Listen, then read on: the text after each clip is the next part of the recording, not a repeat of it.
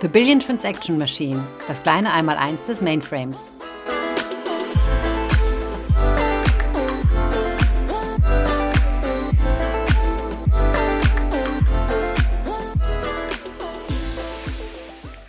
Hallo, liebe Zuhörer, herzlich willkommen zu einer neuen Episode unseres Podcasts The Billion Transaction Machine, das kleine Einmaleins des Mainframes. Heute wieder mit mir, der Katja Schneider. Und heute geht es darum, aus welchen Komponenten besteht denn so ein Mainframe? Also für alle die, die so ein bisschen mehr an der Hardware interessiert sind, die kommen heute ganz auf ihre Kosten. In einer der letzten Episoden haben wir schon mit dem Christian Jacobi über den Chip gesprochen und heute geht es eben um alle anderen wichtigen, relevanten Teile. Und dazu haben wir einen Gast. Wir haben den Roman Vogt heute hier dabei. Der Roman Vogt ist im technischen Vertrieb für Z-Hardware und kennt sich damit sehr gut aus. Hallo Roman, magst du dich kurz vorstellen? Hallo Katja.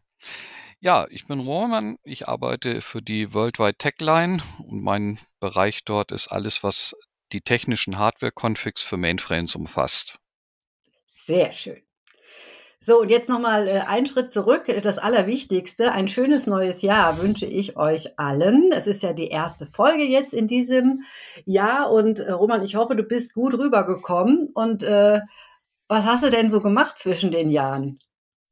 Also ich habe zwischen den Jahren noch mit den Kollegen gearbeitet, also mit unseren Vertriebskollegen und mit dem Werk zusammen. Und wir haben die letzten Mainframes noch aus dem Werk rausgeschoben, damit es pünktlich beim Kunden ankommt. Das ist wichtig, ja. Und, und privat, was hast du da? Konntest du, hast du auch ein bisschen Zeit für dich? Konntest du was Schönes machen? Hm, ich habe privat meine Zeit genutzt mit dem Hund raus, dann gehe ich gerne in die Natur und in den Wald und gehe dort äh, meinem Hobby nach, das ist Geocaching. Das heißt, ich suche mittels einer App und Satellitennavigation Dosen im Wald. Ganz einfach gesagt. Sehr schön. Natur klingt auch sehr gut. Ja, ich habe es auch ein bisschen ruhiger angehen lassen, bisschen Zeit für die Familie und für meinen Mann, aber auch ein bisschen Sauna gemacht und, äh, auch getanzt, mein großes Hobby. Ja, dafür hatte ich auch ein bisschen Zeit, das war auch sehr schön. So, aber dann springen wir jetzt ins Thema. Aus welchen Komponenten besteht denn ein Mainframe? Roman. Da fangen wir doch einfach mal mit dem Einfachen an. Als erstes brauchen wir was, wo wir den Mainframe einbauen können. Das sind 19 Zoll Rex, also ein Metallframe mit ganz viel Platz drin.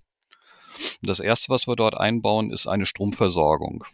Das Spezielle beim Mainframe ist, wir haben immer zwei getrennte Einspeisungen, um dass die Kunden zwei getrennte Quellen für den Strom haben.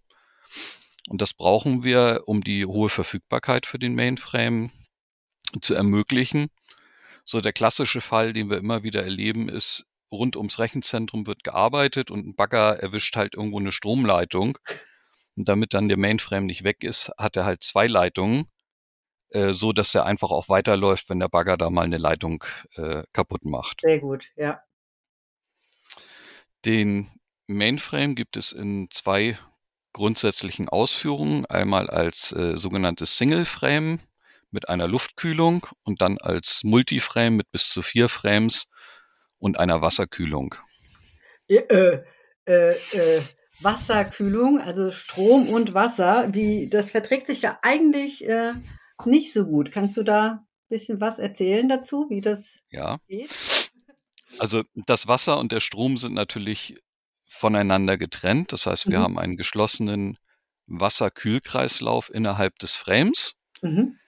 Der besteht einmal aus einem Pumpsystem, wobei die Pumpe auch doppelt ausgeführt ist. Das heißt, selbst wenn eine Pumpe ausfällt, macht das dem Kühlkreislauf gar nichts. Mhm. Und das Wasser wird dann äh, in die Einschübe reingedrückt und die Leitungen gehen dann direkt auf die Module, wo es sehr heiß wird. Und das ist vor allen Dingen das zentrale Prozessormodul.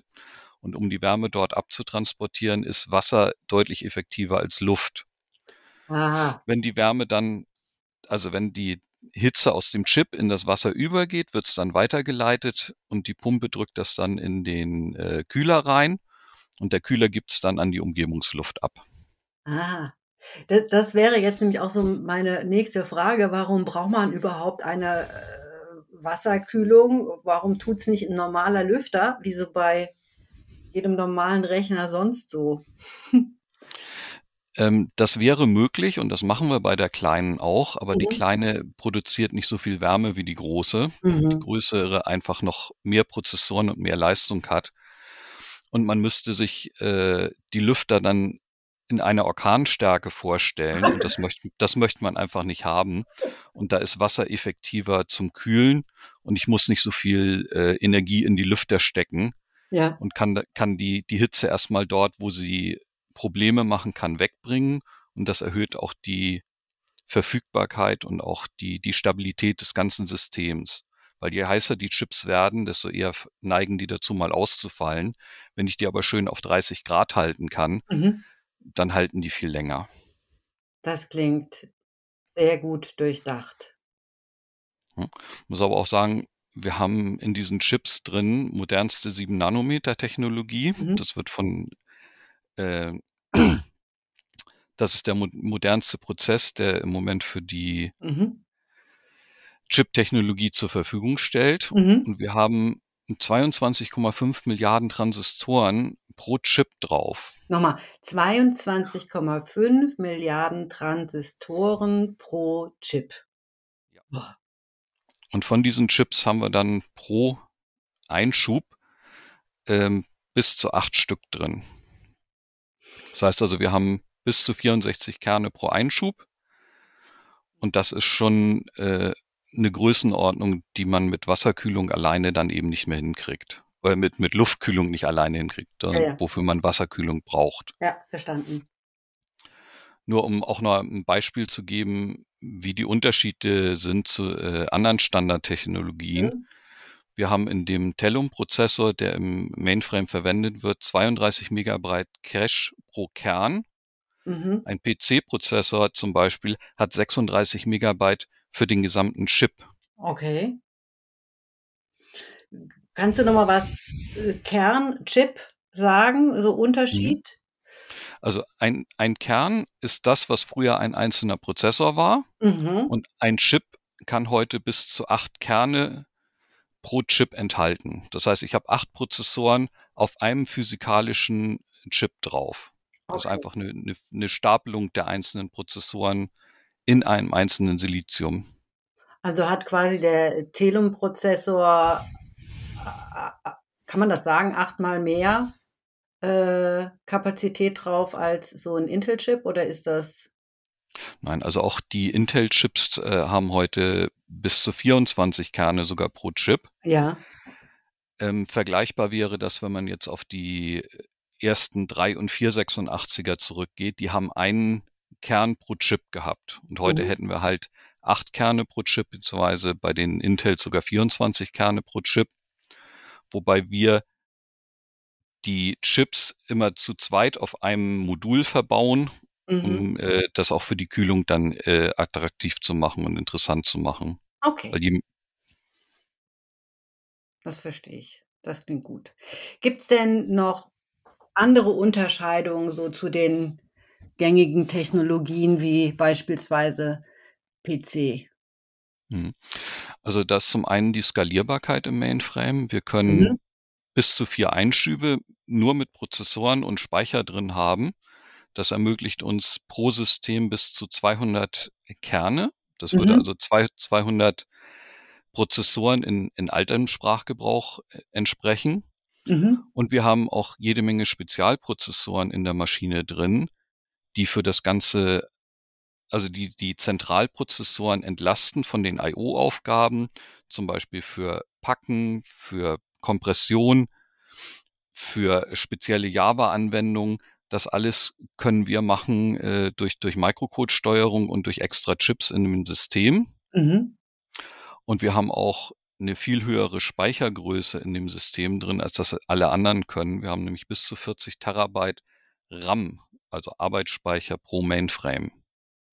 40 Terabyte klingt sehr, sehr viel. Wie, wie viel sind denn 40 Terabyte?